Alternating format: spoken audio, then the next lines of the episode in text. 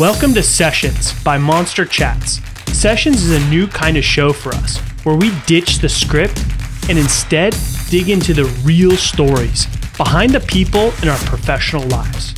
How do we all come together in this world of entrepreneurship, sales, and unified communications? One session at a time. All right, today uh, I'm talking with Mario Carrasco, the co founder and principal of Think Now. Uh, we're going to talk about the entrepreneur journey and some of the cool things that they're doing over there at Think Now. Mario, uh, welcome to Monster Chats. How you doing? Doing well. Thanks for having me, Colin.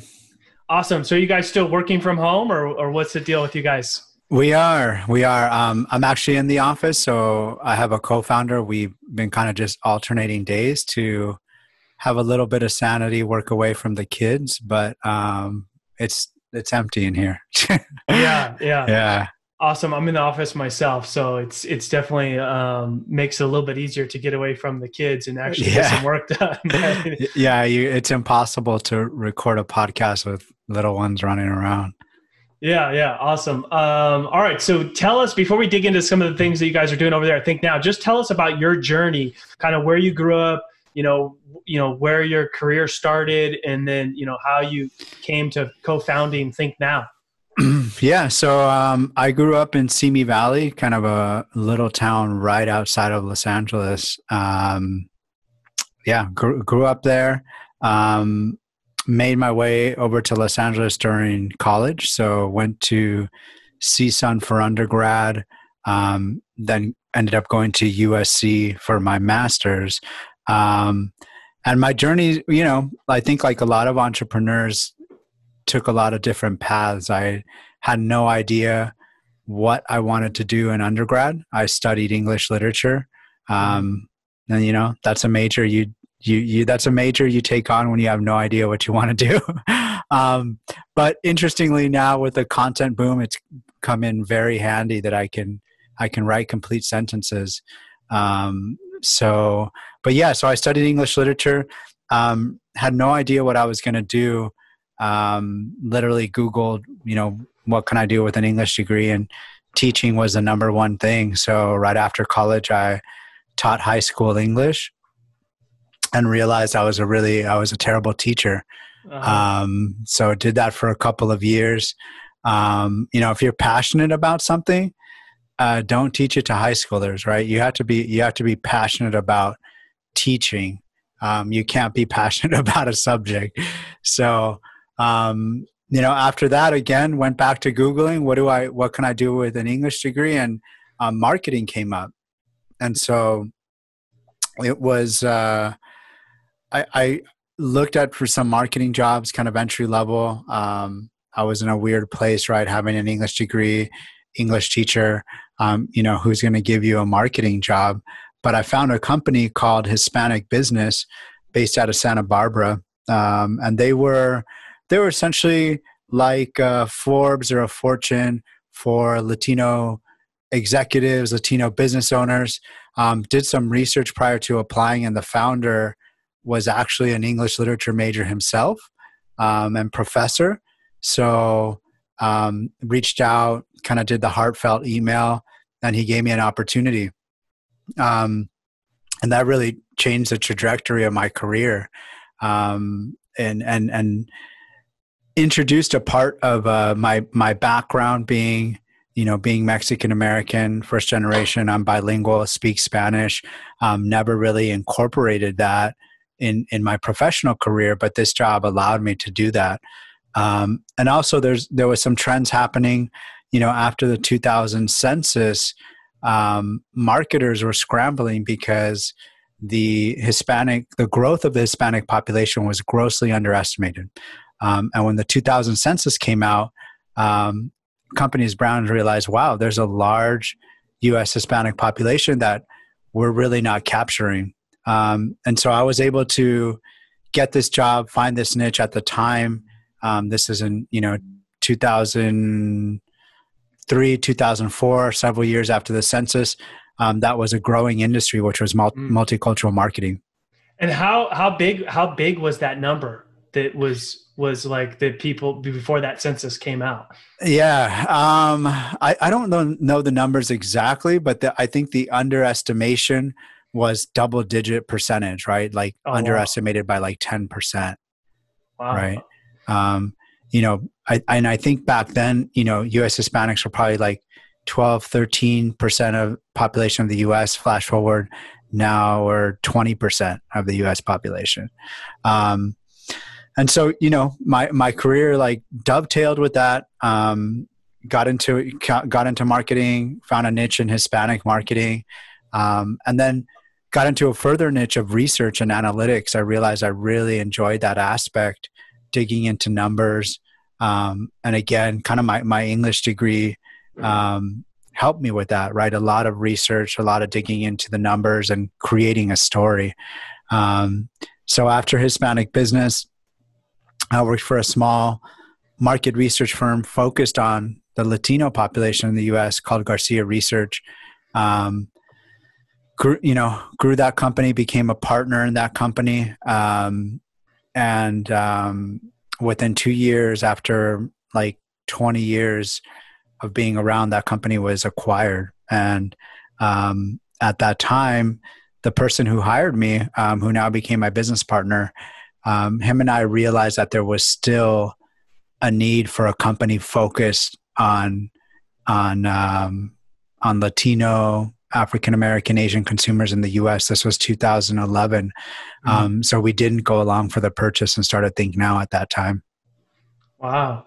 So let's yeah. let, us let us go let's go back for a minute and talk about you know from uh, you know starting as a high school teacher, right, and figuring out that this was not this was not for me. Yeah. Um, and then w- what was it like taking that leap into that job? That you know it sounds like you learned a lot in that opportunity.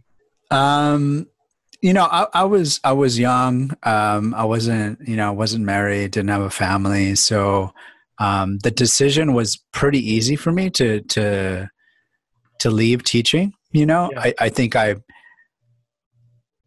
and I think it was an important step because I realized I, I, came to a realization about myself that I, am I'm, I'm not one that likes um, stability or predictability, right? Uh-huh. And you know, I, I remember being in my second year teaching, and they have you know they have a meeting prior to the school year starting that um, all the teachers gather and they kind of tell you uh, what's going to happen that school year. And i realized like can i can i really do this meeting for you know 30 more times 30 more years? You know like it's just seemed kind of crazy to me. So yeah. um you know i i, I realized like i needed some change some variability um and so that's when i got into marketing. But um what was nice is like you know looking back all your experiences really um, help you in your next stage right? I mean you can you can look at it as as, as a failure. You made the wrong decision. But if i hadn't taken those steps i don't think i'd be the marketer or the entrepreneur i was today because um, there's so many lessons to be learned when you're teaching somebody especially high schoolers. Um, and then you know my choosing an english degree which i thought i wasn't going to be able to do anything with it but like flash forward and content marketing is content right? Yeah. and so for me the ability to write content which is something i do regularly now for think now um, has been really a strategic advantage over other founders. So i feel like everything worked out in the end yeah yeah because there's people that are working backwards trying to figure out like how do i now write or right. don't have that education where they don't even feel comfortable writing to create content. So yeah. having that definitely gives you the upper hand. Um, but it sounds like you definitely had that entrepreneur spirit from the very beginning because you said something that really stuck out is you didn't like predictability or stability, right? Yeah, yeah. Which is like most people would be like, what? uh, but that's definitely that entrepreneur in you because I'm the same way. Like I love challenge and struggle yeah. and like you know the business that i'm in today was created out of many failures of trying to diversify my first business yeah. you know and you know finding a need for something that i found you know hard in my own running my own company Um, so so tell me, okay, so then the company you're working for gets acquired, and you guys decide to go out on your own. Tell me, like, what was? What, did you have a family at that time? What was? Um, what was no, no, uh, you know, no, no family at that time either. Um, uh, but my business partner, he he, you know, he does, and he did have a family at that time. So that was an an interesting dynamic. But I think, um, you know, I, I, think working together, you know, even he was he was he was my my boss. I reported to him, um, but there was a camaraderie there, and I think um, that that was also a really critical step in founding the business. Like, not too many founders get to work together for years prior to starting a business. So mm. I knew his strengths. Um, I knew his weaknesses. He knew my strengths and weaknesses. Um, we knew we got along professionally. Um, and so that that made the leap pretty easy. Um, and also you know the the you know me not necessarily um, you know having a, a, a, family i was able to take a little bit more risk. Um, and and him being um, on the other side of things you know kind of helped me manage that risk as well. So we were we were a good fit. Awesome awesome. So tell me um what were like the very so you guys started in 2011 yeah. right? Um tell me what were the early stages? Like some of the yeah. some of the big wins some of the struggles challenges like just just give it all to us. Yeah i mean in the beginning um you know what we I mean, we were working from our home offices. Um, the good thing is that we started a business in the same niche that we were previously. So we had a lot of contacts. Um, you know, we didn't because we kind of we because we left prior to signing any kind of documents with the acquiring company. We didn't have any non competes, um, which was good and something that entrepreneurs should consider. Right, like at at those times like you sign these documents and um, you know maybe before you know what you're doing and some of these are, are are pretty onerous. I mean we had offers at that time prior to us even having a company to prior to us billing anything when the company found out that um, we were going to start our own company you know they made us some offers of like okay cool you guys are going to do that. Um, well we want to offer you x amount of money if you don't do this. Mm. um, and while we weren't thinking about doing that, we still didn't want to sign it in case we did do that. Um, and good thing we didn't because we did end up doing that thing several years later.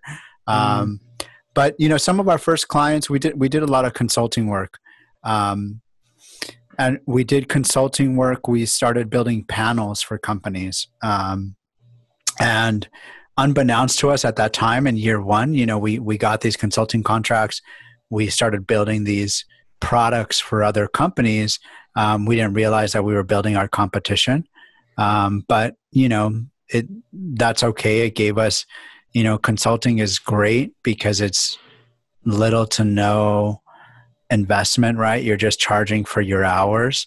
Mm-hmm. Um, so that allowed us to be profitable from day one.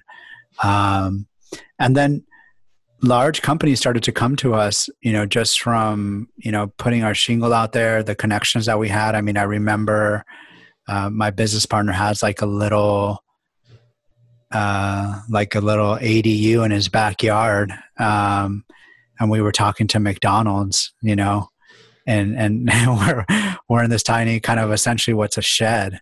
Um, so it's and, and and we had like a patio table in there and we're talking to mcdonald's about contracts. So that's that's something I'll never forget from the from the early days, right? Pretending to be this big corporation. Yeah. Um, and just two guys in a shed it's, on a picnic table. yeah, it's kind of funny because a lot of companies early on, you know, 10 years ago plus, a lot of small companies wanted to feel, you know, wanted people to think they're bigger. Yeah. You know, um, and now a lot I've I've seen a bit of a shift, and maybe you'll agree with this, where a lot of companies actually prefer working with a smaller, more boutique, medium sized company where they're going to get more love, more attention, and that they really matter to that company. For sure, for sure. And that's, I mean, and that's our ethos, right? Um, small boutique, but also really focused on what we do about multicultural consumers. I mean, our, our whole pitch is that multicultural consumers comprise, you know, 30, 40% of the US population. And whereas most market research companies, um, they might have a section of the company, a guy, a girl that heads it up. Like we are a company just dedicated to that. And when, mm-hmm. when that, when that's a consumer makes up 30 to 40%, you know, you need a company that's 100% dedicated, not just a division. Mm-hmm.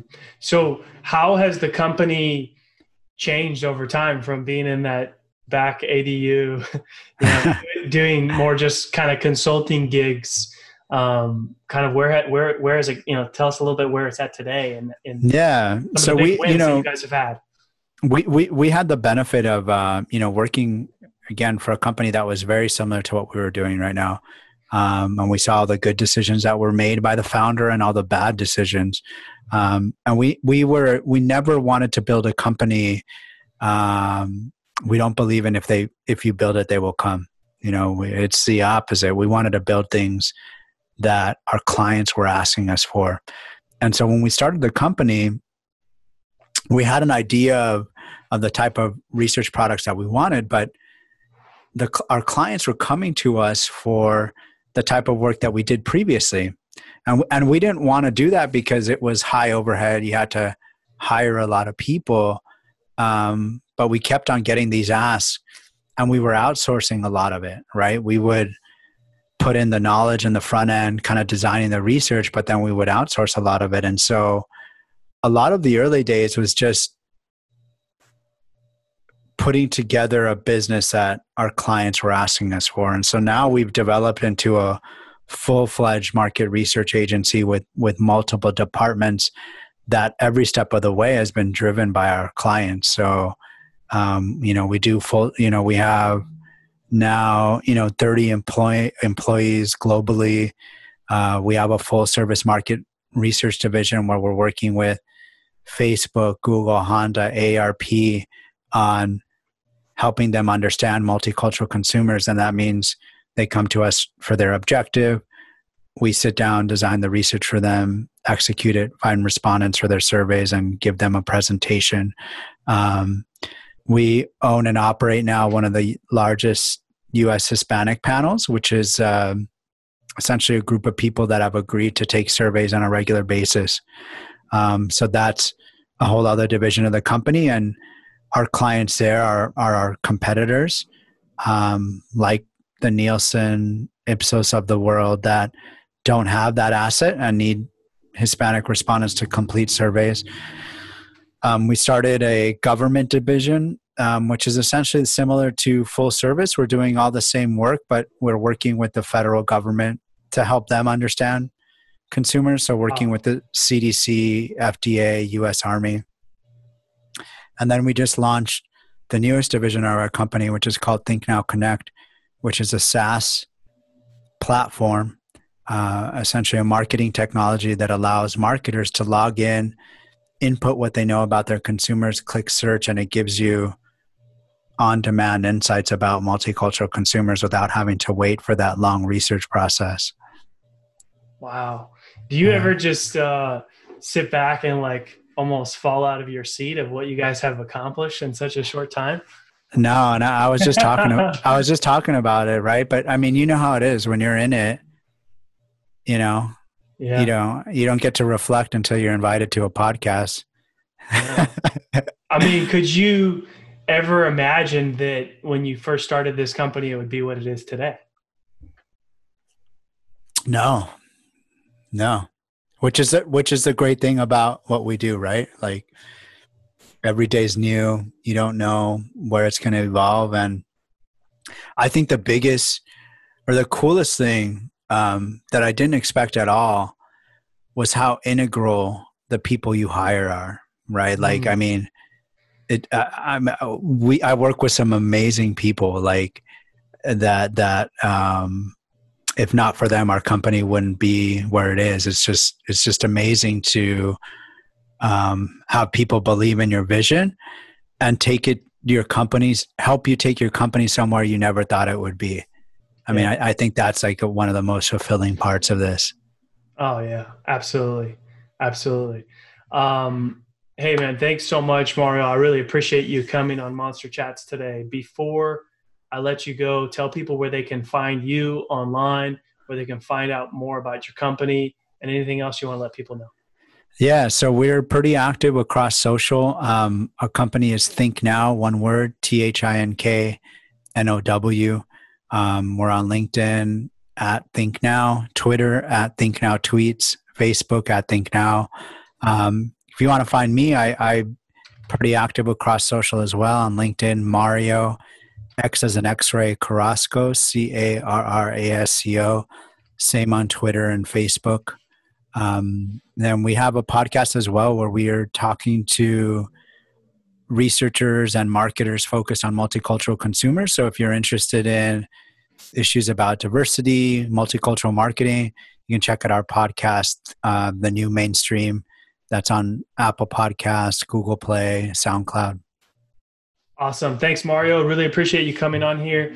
Um, if you're listening to the podcast, please subscribe, share with your friends, and we're listening for your feedback. The show is all about you. Thank you for tuning in to another episode of Sessions by Monster Chats, presented to you by Monster VoIP. Monster VoIP started frankly because we were sick and tired of getting gouged on our business phone bill and getting dropped calls all of the time. Today, Monster VoIP serves over 6,000 customers and is passionate about saving businesses money and giving them the features that they need in a modern tech stack for today's companies. Text trial to 424 378 6966 to get your free trial of Monster VoIP.